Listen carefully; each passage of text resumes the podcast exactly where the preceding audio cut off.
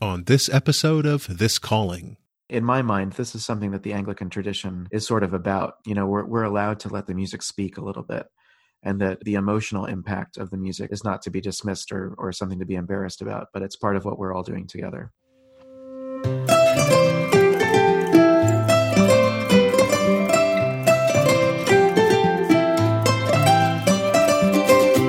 Welcome to This Calling Conversations about Vocation. I'm Chris Arnold, a Christian who used to be an atheist, a software engineer who became a priest. And these are the calling stories of others where they are, how they got there, and what they've learned along the way. In this episode, I talked to organist and choir director David Sinden. David serves at St. Peter's Episcopal Church in Ladue, Missouri, which is a suburb of St. Louis and he's the co host of the podcast All Things Rite and Musical. Before we head over to the conversation, I just want to give a little shout out to uh, the user Snozzberry Gulper, who has been saying very nice things about this podcast in the Episcopalian subreddit over on Reddit. So thank you. And now here's my conversation with David. David, welcome to this calling. How are you? Oh, thank you. It's great to be here. I'm doing fine. Thanks. Good. Are, uh, have you started Lent appropriately, penitentially? We're recording this uh, on the day after Ash Wednesday. So, uh, did you get some ashes? I did. Yeah. Um, I I got my ashes at noon, um, and I, I I think for the first time I did not receive them again at the at the later service. I still I still had sort of a, a passable smudge um, on my forehead, so I let that stand. so, where are you? Uh, you are an organist and choir director. That's right. Uh, I'm at St. Peter's Episcopal Church in St. Louis. Where in St. Louis is that? Uh, we are in a town called Ladue, which is in um, St. Louis County, to, to the west of the city proper. And I, I understand that everyone in St. Louis asks, "What high school did you go to? Did you grow up in St. Louis, or are you from somewhere no, else? No, I, I didn't. I'm um I, I grew up a little bit in Cincinnati, Ohio, and then moved to Houston, Texas.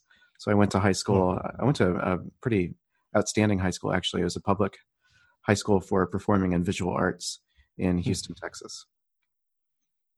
Well, I want to dig into it to your past, but first Okay. of all, uh, describe the the shape of your uh, your current vocational life. Yeah, well, um, you know, everything everything that I do is revolves around making music for worship.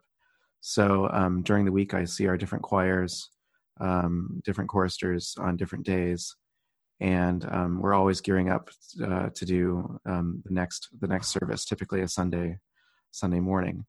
Um, something like Ash Wednesday, we, we actually have a pretty pretty full musical load for that too. So that that requires some advance uh, rehearsal on everybody's part. In addition to that, we also have uh, occasional concerts. We typically do one concert a year with orchestra, something of a sacred nature um, that's just uh, outside of the scope of what we can what we can perform on a Sunday morning. So, for instance, this past fall we did the Duruflé Requiem uh, with the chamber orchestration, uh, and we also we also have a monthly evensong series here. So that's another thing that we that we work toward is uh, singing at least one evensong or lessons and carols uh, service a month. How many choirs are you working with? Well, the there's the parish choir, and uh, they're really tremendous. I mean, it, it really is the finest group of singers that I've ever been able to work with uh, on a weekly basis. Um, there's also a chorister program, so we have choristers in training that are coming up through the ranks, and um, kind of full full fledged choristers who are part of that group. And uh, we also have a fully professional choir called the St. Peter's Singers, and this is the group uh, historically at St. Peter's that's sung evensong services. And um, just next month, actually, they'll celebrate their 30th anniversary. So uh, that that group has been around for a while. So three choirs, each right. with very different capabilities and strengths and weaknesses. Exactly. Yeah. Huh. Do you find it a challenge to to juggle those three, or not? Well, it, I mean, it, maybe not so much a challenge, but it is it is the the reality of what I do. I mean, the way that I'm going to relate to an eight year old um, who's learning how to open the hymnal for the first time, I'll I'll feel free to correct their posture and and give them some practical hints on how to turn to hymn 552. Um, mm-hmm. Whereas, you know, in, in, the professional choir, I don't need to make any of those kinds of recommendations. Yeah, I hope I hope they know how to open a hymnal by that point. exactly. Yeah, those are those are seasoned um, seasoned veterans who love that service and love that repertoire. So, how long have you been there at St. Peter's? I came here in the summer of 2015. So I think this is my fifth year uh, okay. through the through the cycle. How has it changed in those five years? Just a, uh, just your relationship with the choir and with the other staff there. Yeah, well, um, it, was it was really a very smooth um, entry for me as as far as uh, working with the choirs. Um, St. Peter's really really values kind of having a, a very broad and eclectic approach to making music in the liturgy. Um, one of the one of the strengths of this of this place is they love new music. They love to commission music, so they seek out um, composers uh, of all stripes and ask them to write music for the church. Um, so that actually aligns really well with my my musical interests and my kind of what what makes me tick. Um, so that's been uh, that's been a fun thing to be a part of with them. We've commissioned some new music together. Um, yeah, and I think you know things things were just so well established here by my predecessor, who is named uh, organist and and choir and uh, what is it? Um, organist and choir master emeritus is his title. Um, so he, I still see him um, at least once a month. He's he's uh, he drops in to say hello. So it's it's uh, in in many ways this is kind of a dream job that things were were really well were running really well under his leadership and um, it was sort of up to me to to step in and and just keep it going. Now I have to admit that I've been a priest for uh, I'm in my ninth year. 2010 was when I was ordained, um, and you know I grew up doing a little bit of musical stuff. I played the clarinet and bass clarinet in, in middle school and high school, and um, was in a punk band in my early 20s. Mm-hmm. So, uh, so i mean a little bit of exposure to music but then i got into you know working as a priest in the church and i i realized that i knew practically nothing about uh the work of church musicians um i was grateful actually for a lot of good instruction that i got in seminary from we had a church musician on our church staff george emblem mm-hmm. uh, who taught us and i think he was the second most influential professor that I had at seminary because um, he was just no nonsense about it. That you know it's vital to work out this relationship between uh, the rector or the priest in charge of a parish and your church musician, and we better learn quickly how to how to be a good uh, partner in that relationship. Right. Yeah. Um, so that is a very long introduction to a very broad question about um, your perspective from the organ bench uh, of that relationship between priest and church musician. Yeah, well, no, that's a that's a that's obviously a very a very important topic. Um, and, and, I did gloss over. You said, you know, sort of how have things changed here at St. Peter's? Um, well, one thing has changed just a little bit earlier this month is that our rector uh, has resigned. Um, so we are in, in an interim for the first time in, in recent memory. And I'm in the, an interim for the first time as a music director. So I'm, I'm about to learn this whole clergy musician relationship uh, a couple more times, first with an interim, and then ultimately, I hope, with a new rector.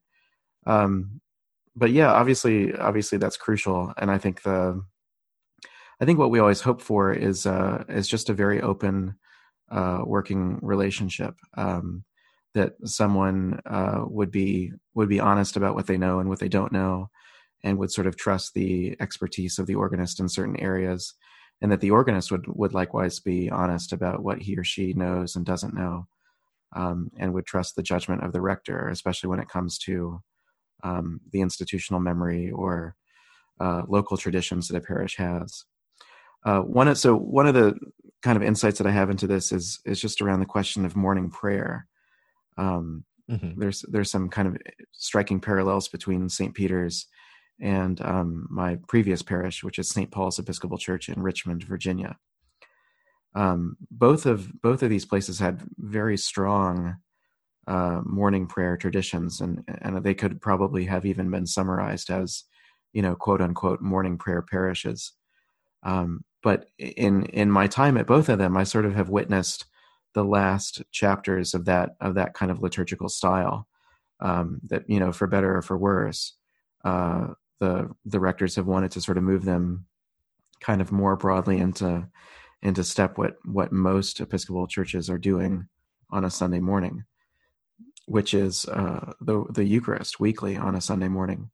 So um, that's that's been good to be a part of that because it's it's shown me that you know as as strongly as my personal preference might have been uh, exactly aligned with the rectors that I, have had to sort of witness um, the the amount of conflict that that can generate a, a change like that can generate that a, a very long standing tradition like that um, can be can obviously be difficult to change um, so I feel like that was something that we did together. That you know, I, I was a partner in that change, especially in in Richmond. That I thought, you know, I've I've got to for these morning prayer services that I'm still doing. I want to talk to um, the clergy and, and make sure that we we feel good about what it is that we're doing. And then for our plan to you know revise morning prayer, uh, the way morning prayer is done here, and join it with the Eucharist, that I can be a partner with them in that. So I guess that's that's one approach to to answering this question is that it's not about you know obviously this the, this kind of a job is not about me, um, but it's about how I can serve uh, the clergy as they in turn are are serving the liturgical life of the parish.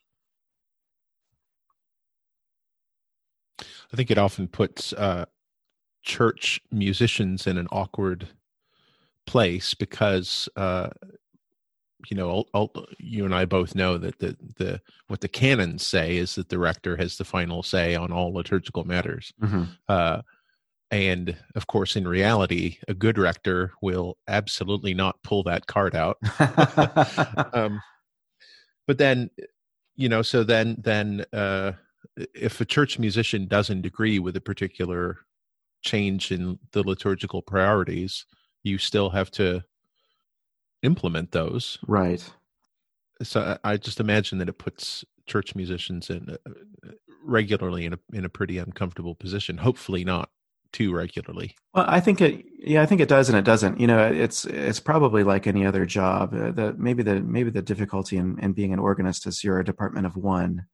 Um, but in, in, in any in any sort of corporate structure, you know, your your boss is telling you to do X, and hopefully you've been part of the conversation that has led your department to do X. Um, mm-hmm. But yeah, whether or not you agree with it, whether or not you agree with the final decision, right? It is it is incumbent on you to help implement it. So I think that's true. Yeah. That's true of church music on some degree. Um, but again, you know what what my real what my hope is going into any kind of working relationship um, with a with a rector or a priest in charge um, is just that sort of open uh, honest conversation. I feel like if we can have that um, far enough in advance of whatever it is that needs to be planned, then um, I can I can really sort of roll with anything. So, what do you wish that clergy knew about your role, your function, and and your needs as as a as a professional?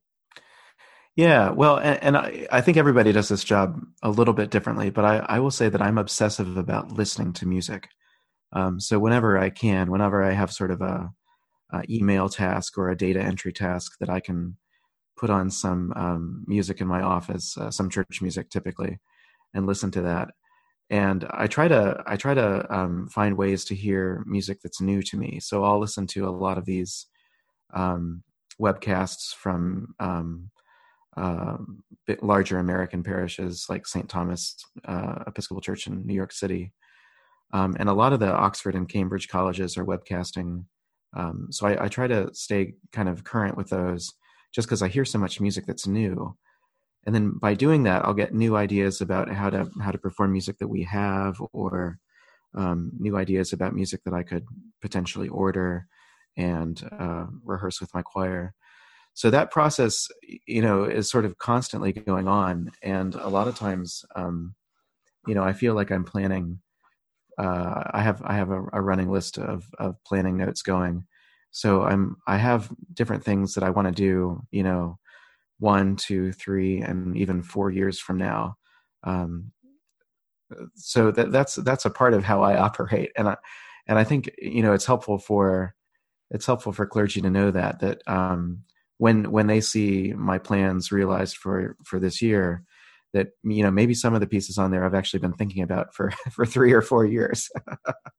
um, wow, that, that, that that's sort of and, and, depending on the complexity of of um, how much time something is going to take, I may have actually rearranged all the music that we'll be singing for a certain season just so we can accommodate uh, one new thing that we have to learn.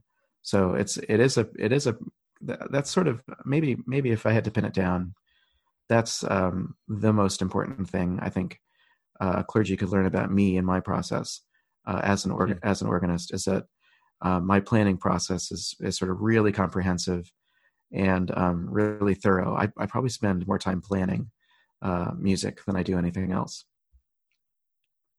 So how how do you do that? Just what does that look like? You just listen to a lot of music and say, "I want to do this at some point." What does it take to get there? Yeah, so I, I have a wish list of pieces, and um, so when when the rubber really kind of hits the road late in the spring and early in the summer, and I want to decide, you know, what is it that we're really going to do next year?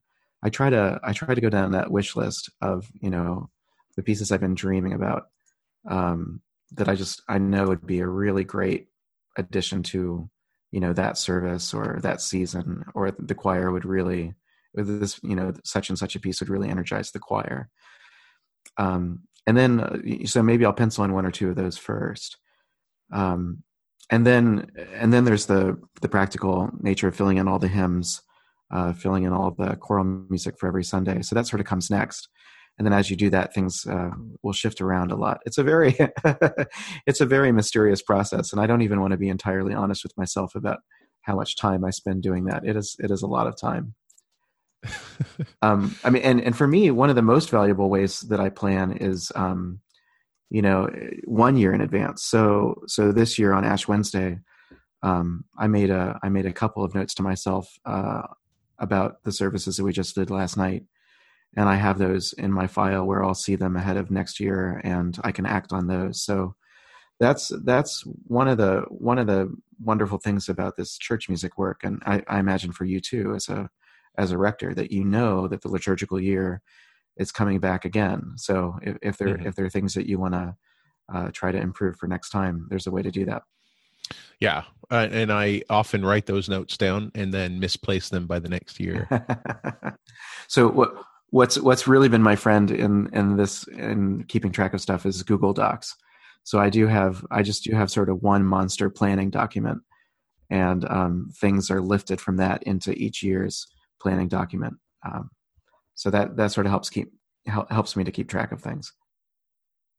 So how did you get into church music? Did you grow up in the church, in the Episcopal Church, or in some other branch of Christianity? Well, I grew up um, in the Presbyterian Church, uh, P- okay. PCUSA, and um, when we moved to Houston, uh, my parents made sure that they found a church that they were um, excited about going to that had a, a, sort of broad music program with with opportunities for the uh, us kids and and for my parents too, because uh, my dad loved singing.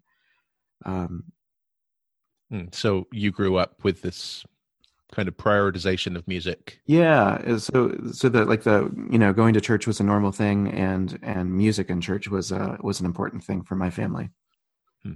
yeah and um from from there our our uh, church organist um, stephanie stevens asked if i would be interested in taking organ lessons and that was actually something i was very interested in i had actually attempted to do it earlier and so we, we kind of jumped at the chance to to start me studying organ with her, and I've I've really never looked back. Had you been studying some other instrument before that? Well, my my major instrument growing up was violin. Um, oh well, they're pretty pretty much the same. I, I like to I like to think that they are. Um, yeah, it, there's not a there's not a, a, lot of direct experience, but I'm I'm really uh, uh, not a lot of direct relationship between the to between the violin and a keyboard instrument. But I'm really grateful that I have that experience. I've had to work a little bit harder um, to learn how to play the keyboard, um, but I just feel like I have this whole wealth of experience through string playing and uh, chamber music and uh, orchest- orchestral playing that a lot of my colleagues just never had. So tell me about all of that experience. Was this in high school or into college as well? Yeah, high school was um, was really incredible because I went to the high school for the performing and visual arts in mm-hmm. in Houston. Um, so, as a part of our normal week, um, this, the, all the string players in, in, the school would get together for strings, um, and then on alternate days we would all come together as a full symphony orchestra and we were learning, you know, major um, major orchestral repertoire to put on uh, as concerts throughout the year. Um, and then, in addition to that, we also had a chamber music program. So we would be divided up into um, trios and main, mainly string quartets. Um, in my, in, I think in my senior year, I got to be a part of a, a piano quintet. We did the, um, or uh, maybe quartet. Yeah, I think. Well, there's he has both, doesn't he? So how am I gonna how am I gonna know what it is? Yeah, uh, I'm going to say it's a quintet, uh, the Shostakovich Piano Quintet, which is just an extraordinary um, piece of music that you know uh, no high schooler has any business playing, really.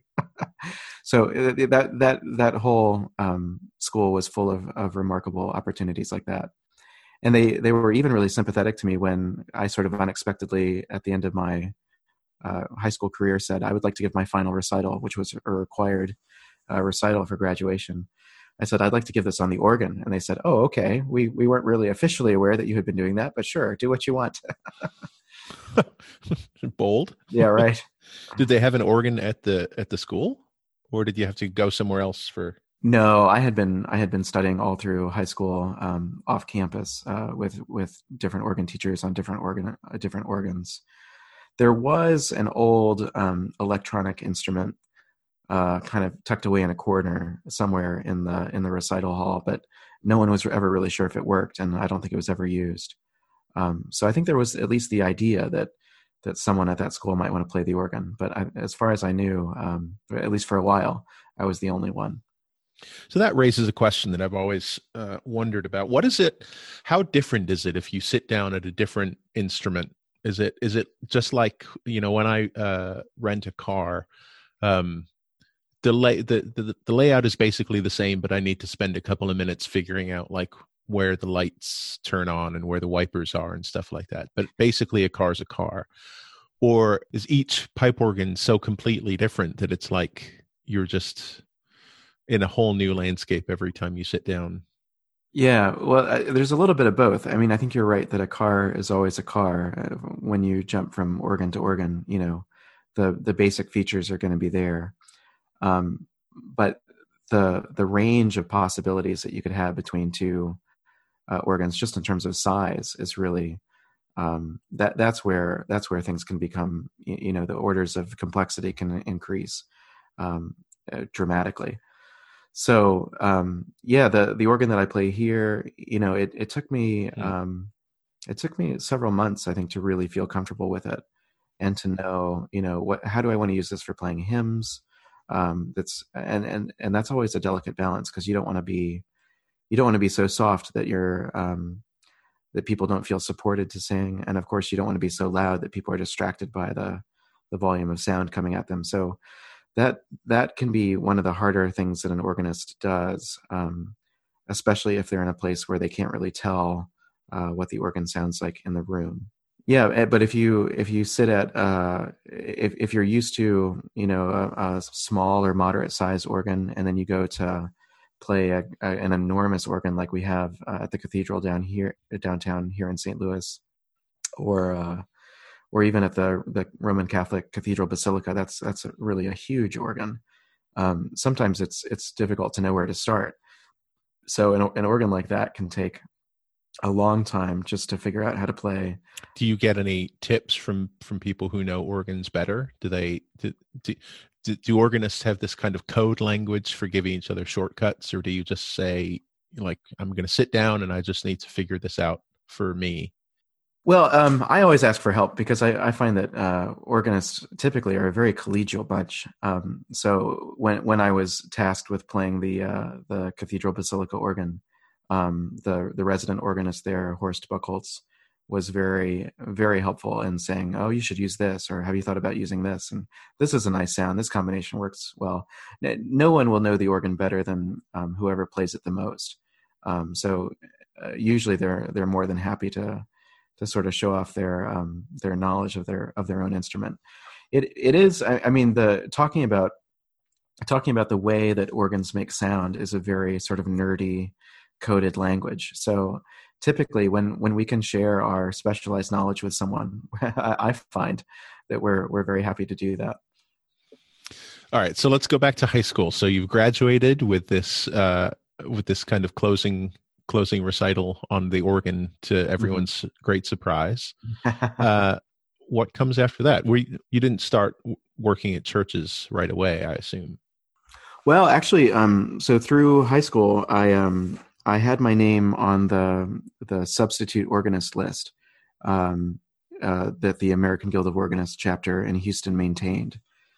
And so, um, you, you, know, when a when a organist at a church says, "I, I need to be away for whatever reason," um, and they don't know they don't know specifically who can call who, who they can call to fill in for them, um, they will turn to that list and and start trying names and um, there there was nothing on there that indicated that I had just received my driver's license and would actually be able to drive myself to their church. But um, anyway, there there my name was. So so I would occasionally get calls, um, and uh, especially especially um, uh, I guess my senior year, um, I was working more often than not, and I actually had a, a kind of three or four month interim organist gig at a Presbyterian church in in the northwest part of Houston.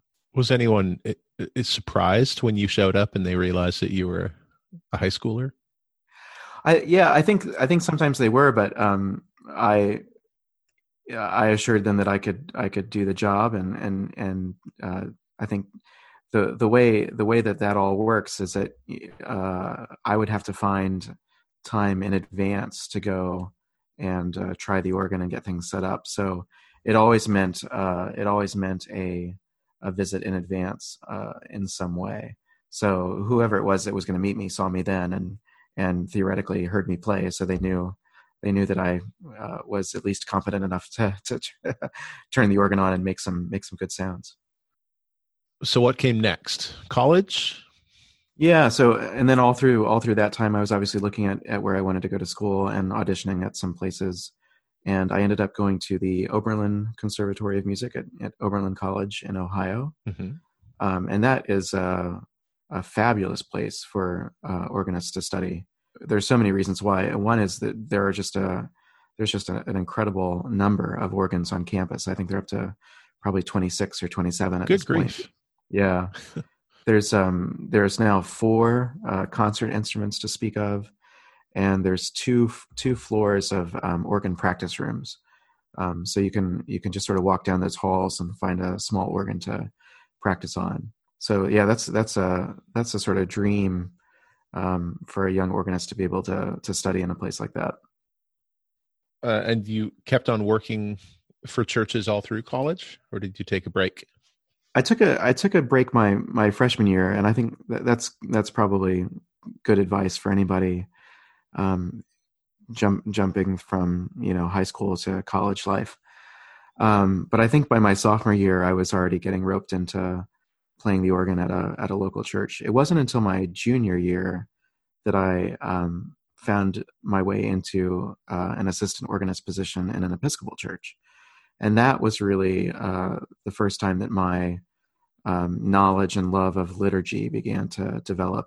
Um, I had a wonderful mentor there, uh, Jack Russell, and this was at uh, St. Peter's Episcopal Church in Lakewood, Ohio.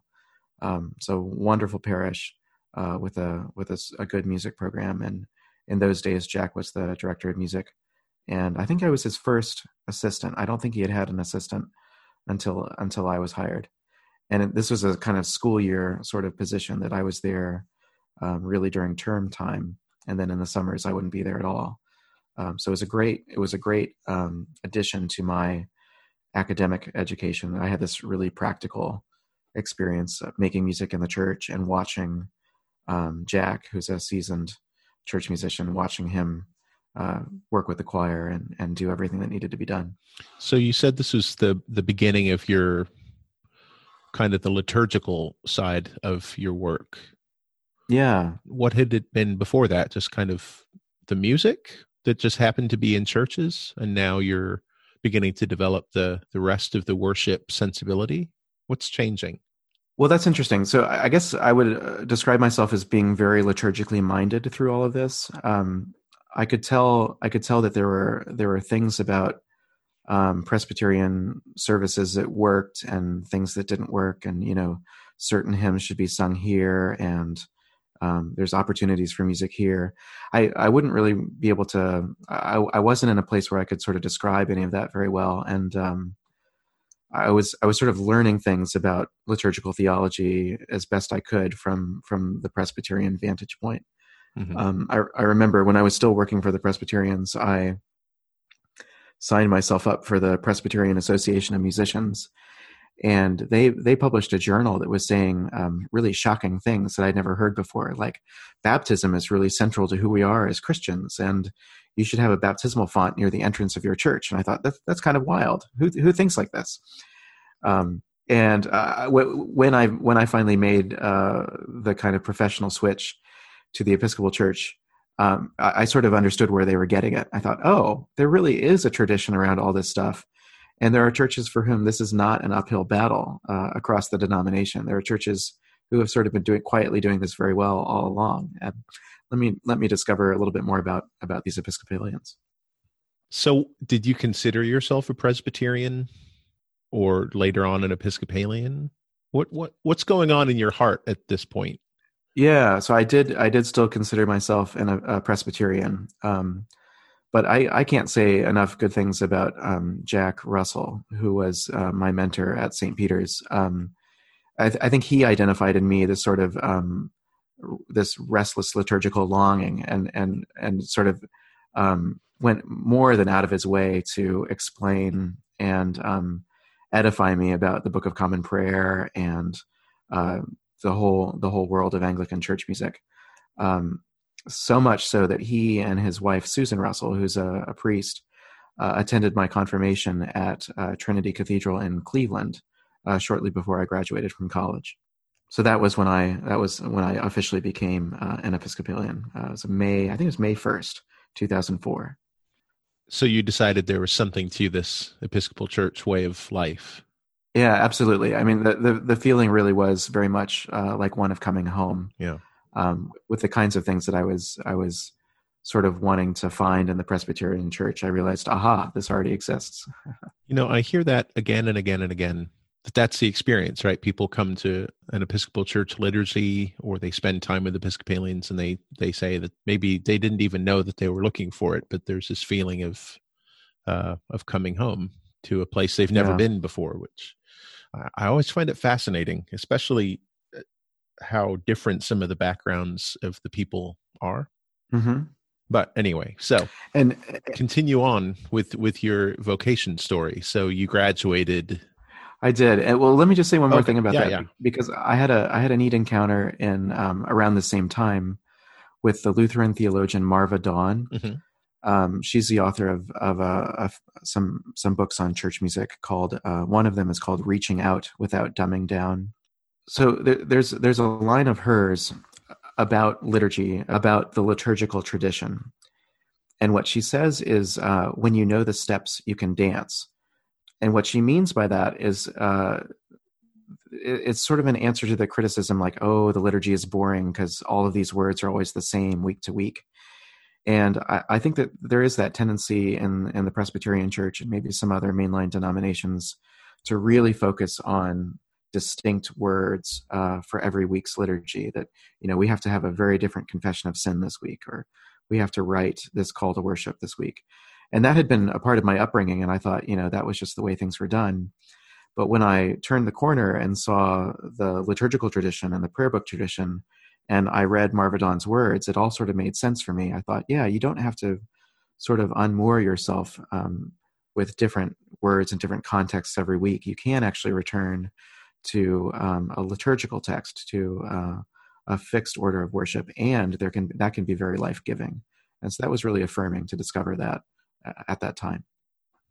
You know, I, I try to strike this balance between uh, changing things up just a little bit here and there from season to season, mm-hmm. usually. Mm-hmm. and and keeping things the same. So I I try to you know look over the course of the liturgy and i i think well I'll, I'll, I will shift with each change of a season we'll shift two things so we'll this time we'll go with a different kind of overall structural format for the prayers of the people mm-hmm. and we'll go with a different post communion prayer right something like that yeah because i mean I, I think there there are plenty of good options in in episcopal liturgy to to make seasonal changes um but yeah, it's it's sort of over and against you know almost every word of of a service uh, yeah. ch- changing, and so that's sort that's what sort of what she was referring to with that comment.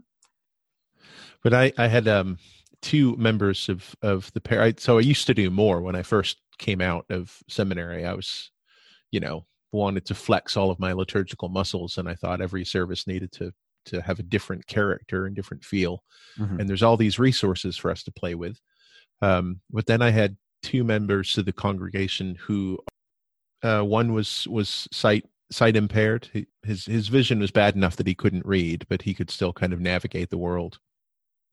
And the other one just had a developmental delay, and he just had trouble kind of processing written words in general.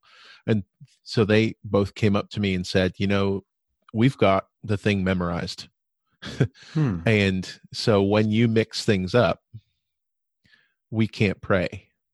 Mm-hmm. And I said, okay, all right, that I need to pay attention to that because now I was thinking that I was enlivening the liturgy and allowing people to participate more by freshening things up every week.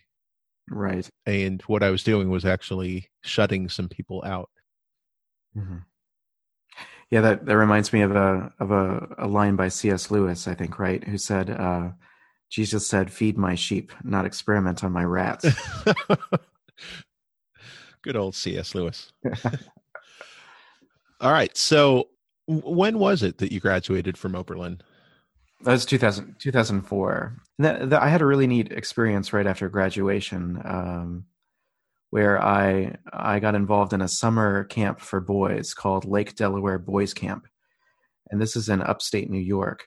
Uh, and so I felt I felt really good. I, I, I had my organ degree under one arm, and then I packed a bag of clothes under the other arm, and I went up to this camp uh, in the woods. And um, this camp was hundred years old. It was founded in 1909, uh, and everything was painted green. Uh, the dining hall and the camp chapel was at the other end of the street. Uh, I think the chapel was named after Saint Joseph. so it's like a military green exterior and a very rustic kind of interior with um, an organ, huh. which had never been electrified in any way.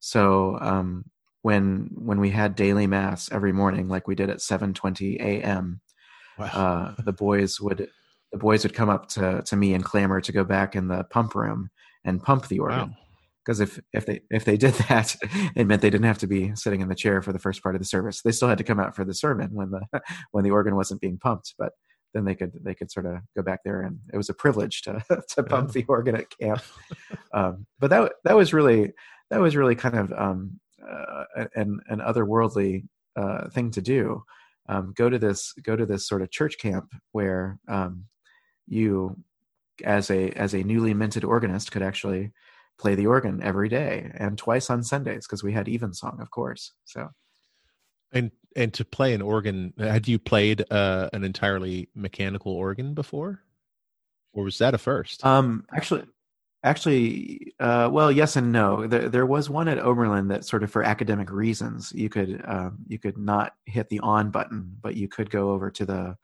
the trundle bellows and st- ride the bellows down to pump hmm. the organ. Um, so I, it's something that I had I, something I had seen and something I knew had would work, but um, I think that was probably the only situation I had been in where there was no other option. You had to pump the organ by hand. So between 2004 and then 2015, when you started at St. Peter's, what uh, what were you doing for those 11 years? Well, sure. So I, I did get a graduate degree in organ um, performance from Indiana University, um, where I studied with um, Larry Smith, and I um, during those years I was working at a, a Lutheran congregation in Bloomington, Indiana, uh, St. Thomas Lutheran. So it, it, was it was a little bit hard for me to stomach that at first because it wasn't an Episcopal church, and I had clearly fallen fallen in love with that and uh, wanted to be working in one. But um, I'm really glad I had that experience uh, in a, a, very similar, a very compatible liturgical denomination. So would that have been around about the time that they were rolling out their new prayer book, the Cranberry Book? Yeah, it it was around that time, and I think um, I think I led some educational events around uh, what was in that book and and why it might be good for them to to adopt it. And I think ultimately they did. They they might have done that just right before I left, actually. Um, and then uh, from from Bloomington, I I went up the street to Indianapolis, where I became the assistant organist at Christ Church Cathedral. Um, and this is a really great place because it it sort of helped me uh, wrap all my all my skills together uh, and and raise the bar on everything. So everything I thought I was doing well, I I quickly realized I needed to be doing a little bit better.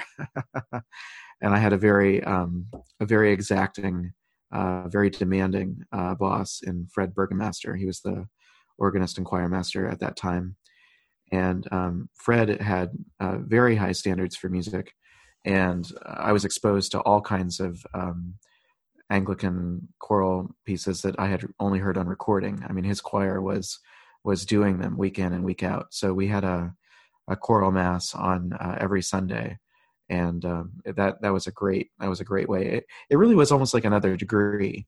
Um, I was there for four years, and I had so much to learn when I started and then at the at the end of that time i was really able to settle in and and kind of thrive i think did you ever have a moment where you thought i've i've bitten off more than i can chew uh, i i did especially especially early on uh, there there was one moment in particular where there was a very very difficult organ lick um, that concluded a piece. Um, this is the Missa Christi.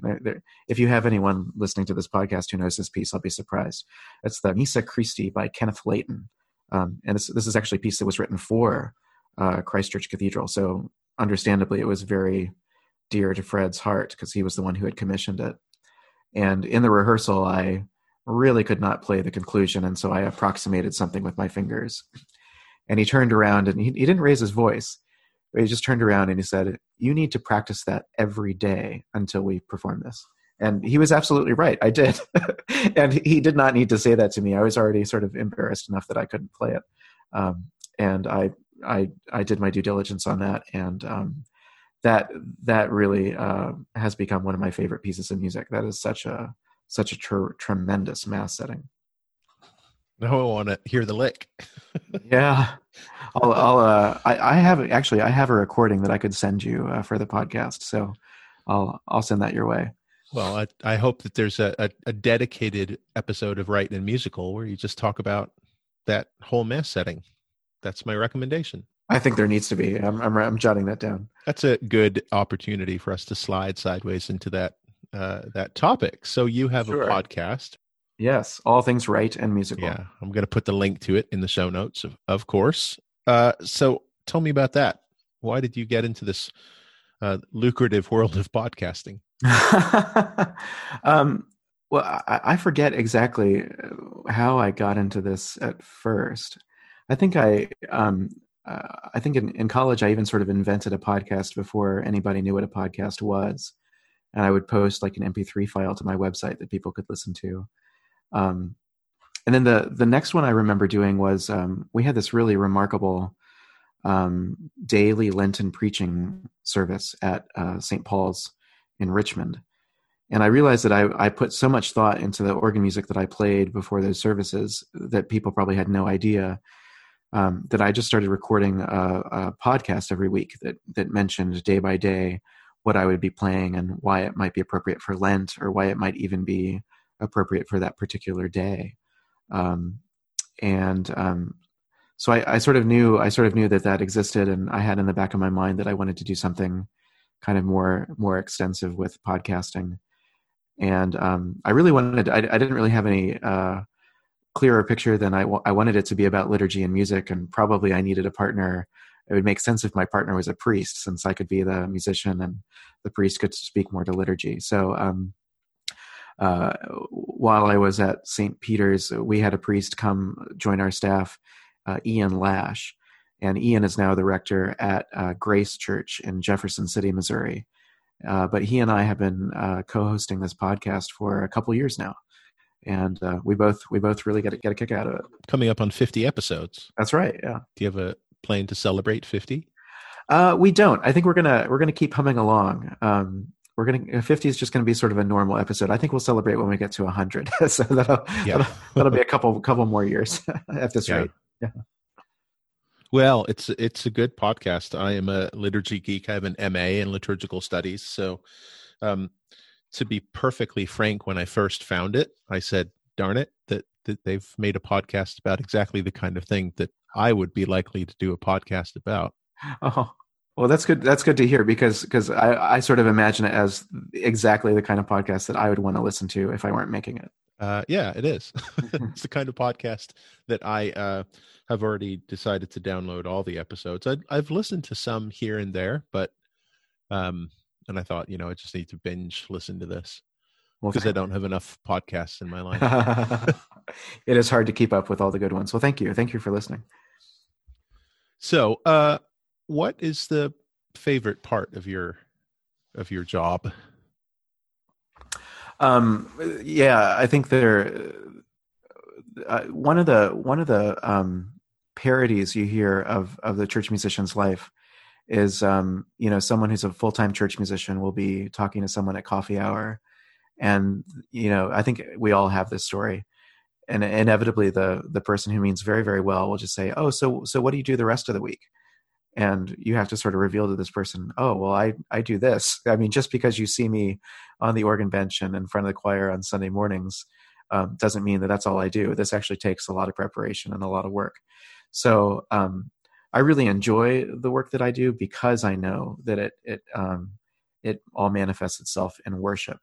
And so for me the the most enjoyable things are um, first of all being in worship uh, with the choir and with the clergy with the congregation being together in worship. And and then an added level to that is when when something just goes um, exceptionally well. Um, there there are a handful of of of times that I think the the choir and I have have sensed that together. Um, that's a really that's a really wonderful thing to know when the when the work really does pay off uh, the way that you hope it does, or if you've even gone kind of one step beyond what you thought you'd be able to achieve. Um, Those sort of transcendent moments yeah. when there's more than just you and the music. Exactly. Yeah. And this this is something in in my mind. This is something that the Anglican tradition is sort of about. That um, you know we're we're allowed to let the music speak a little bit, and that uh, the the emotional impact of the music is not to be is not to be dismissed or or something to be embarrassed about. But it's part of it's part of what we're all doing together. I would love to hear what in your words, what what's the relationship between music and the rest of the spiritual life? Well, I think um, music probably has a lot to teach us about discipleship. Um, that it, it is something that uh, invites you to tend to it every day. Um, I'm not a pianist, but I, I, know there was a there was a famous pianist who talked about practice, and he said, uh, "If I don't practice for one day I know it, but if I don't practice for two days, my audience knows it, or or something like that. That we as as musicians, I think we do have um, uh, really intimate knowledge about uh, what it is that we hope to achieve with music and what it takes. So if if we don't put in the work, I think we're the first ones to know. And if if we ever don't put in the work to the degree that the choir knows or the congregation knows, I think we feel we feel really badly about that. So that's that's sort of our um, our calling. It's to regular regular practice, regular rehearsal, and uh, regular work in this in this music that does that does reward us. It does feed us, um, and I think it feeds us uh, when we when we tend to it. Is music prayer for you? Yeah, I think it is. Um, so much of the music that I do as an organist is untexted, and and um, even in even in a lot of that music that may or may not necessarily be sacred um, and that, that's kind of a funny definition because uh, I think there there's plenty of music that's based on a on a hymn tune or based on some sacred melody that you know may not have been composed by anyone who had real real sacred intention with it. But that doesn't matter ultimately. I think if you use it in the context of the liturgy and someone recognizes that tune, then I think that piece is doing its job. But uh, by the same token, if there's something that uh, was composed um, without, with even without a sacred melody or any kind of sacred connotation whatsoever, but there's um, there's a real resonance with that piece to a certain season or a certain liturgical day. Um, those are really moments of of tremendous prayer for me. Uh, when you find when you find kind of just the right note to strike with a piece of music, um, and especially you know as you set up something uh, before before a liturgy that, that you and the congregation can enter into together. Uh, those are those are really supreme moments of prayer for me. Do you think that music tells you anything about God? Um, sure. I think I think uh, uh, uh, you're you're sort of asking me to be a theologian, which I, I don't I don't pretend to be at all. But I imagine God is the kind of thing that that we look for lots of things to tell us about. So I think there are things in in music that help us to help us to help reveal facets of the divine. Um, one of the most interesting to me is is silence. Any any good musical performance i think is going to take place out of silence. And it's it's kind of interesting to think well what is what does silence even mean? Um, because we we have scientists who can create really acoustically sterile environments. And even there if you if you walk into the environment you become really uh, aware of your own blood coursing in your veins and your own heartbeat because those things become incredibly loud all of a sudden when when every other sound drops away. So um, it's not that silence is an absence uh, of anything um, but it's it's a way in which uh, things can emerge and things can develop. Um, and there's also you know pieces of music that have unexpected silences in them that are that are really crucial to the to the structure of the piece um, i'm thinking about one Bach chorale prelude in particular that just sort of leaves off kind of unexpectedly before before Bach brings the work to a close. And also the ending of the Sibelius uh, Fifth Symphony was one of my very favorite pieces of music. Um, the music just builds and builds and builds until it can build no more, and then all of a sudden you have almost these almost these hammer blows of these chords that are just separated by long periods of silence and you sort of you sort of think how can this how can this be and um, it's actually uh, it's actually sort of the perfect way to end that piece of music. It's really it's really remarkable. So there again, I mean, uh, there's no there's no kind of overt um, sacred connotation with that music, but but there's something unarticulatable. There's something that I can't articulate about that piece of music uh, that does speak to uh, the divine nature. I just heard the other day about a pop music producer, uh, Bob Clearmountain, who apparently is famous for inserting like dramatic pauses at the at the end of songs that he's produced. Mm-hmm. Yeah, so it got me thinking about the the the nature of the, that pregnant pause and how much silence, especially kind of tactical silence, silence that's inserted at a place where we expect the sound to keep going, mm-hmm. invites us to kind of fill in all the blanks and realize how much of the the music or the the tech uh, and it invites us to hmm. to fill in all the blanks internally and helps us to realize that our hearts have been joined to the the work all along that this you know music or this play or something is not happening outside us that we're observing but we're participating in it just by being listeners um, so yeah and i uh, i have a contemplative bent so i spend a lot of time thinking about silence as a, a, a medium for the dialogue between um, the human heart and and god. Um, uh, silence is is remarkable. Yeah yeah. Um, but yeah i've heard about these kind of perfectly scientifically acoustically sterile environments and and they sound terrifying to me. They really do. Yeah the the real world doesn't operate that way. Yeah. Mm. Thank God for a little noise. Right. Um, so what is the thing that you find the most frustrating, the most discouraging, the hardest part of of your work? I think that in in the preparation, uh, the, there are there are things that that can be frustrating. You know, why is it taking me so long to learn to learn this? Why is this so hard? Well, and, and by the same token, why is it why is this so hard for the choir to learn? Um, a very wise mentor once told me uh, there are no bad choirs, there are only bad choir trainers. So whenever I sense myself getting frustrated with the choir, I need to quickly turn that back around on me and say, all right what's really going on here? Is this piece too difficult? Are we trying to learn this too quickly? Uh, is there a different way that I can approach this? And uh, there's almost always a, a solution, but um, sometimes sometimes that work can be frustrating.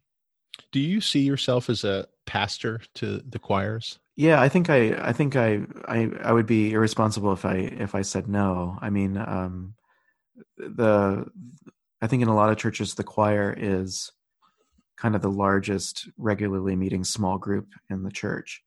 Um, so it's not enough for me to just say, all right, everybody, open your hymn books, let's sing. Okay, let's go into this. There has to be something more to it.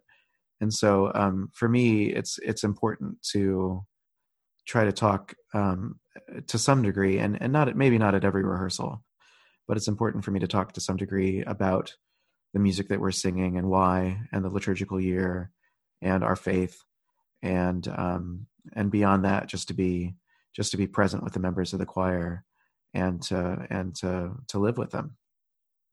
All right. I've been asking everybody this to recommend a piece of popular culture that has nothing to do with anything except for blowing off some steam and relaxing. So, a book, piece of music, movie, video game, TV show, I saw, uh, app. I saw that you were going to yeah. do this, and I meant to make some notes, and I failed. Don't overthink it. um, let me let me look at my my recent Netflix history here. Oh well, I will say, um, um, I've, for for whatever reason, I've always been a little bit interested in auto racing, and I, I for for a while, really? yes, and, for a while, uh, so I lived in Indianapolis, right? So I I did actually go to um, Indianapolis 500 practice. I didn't go to a race or anything, but I did go to practice, and it's just a single car going around the track is unbelievably loud.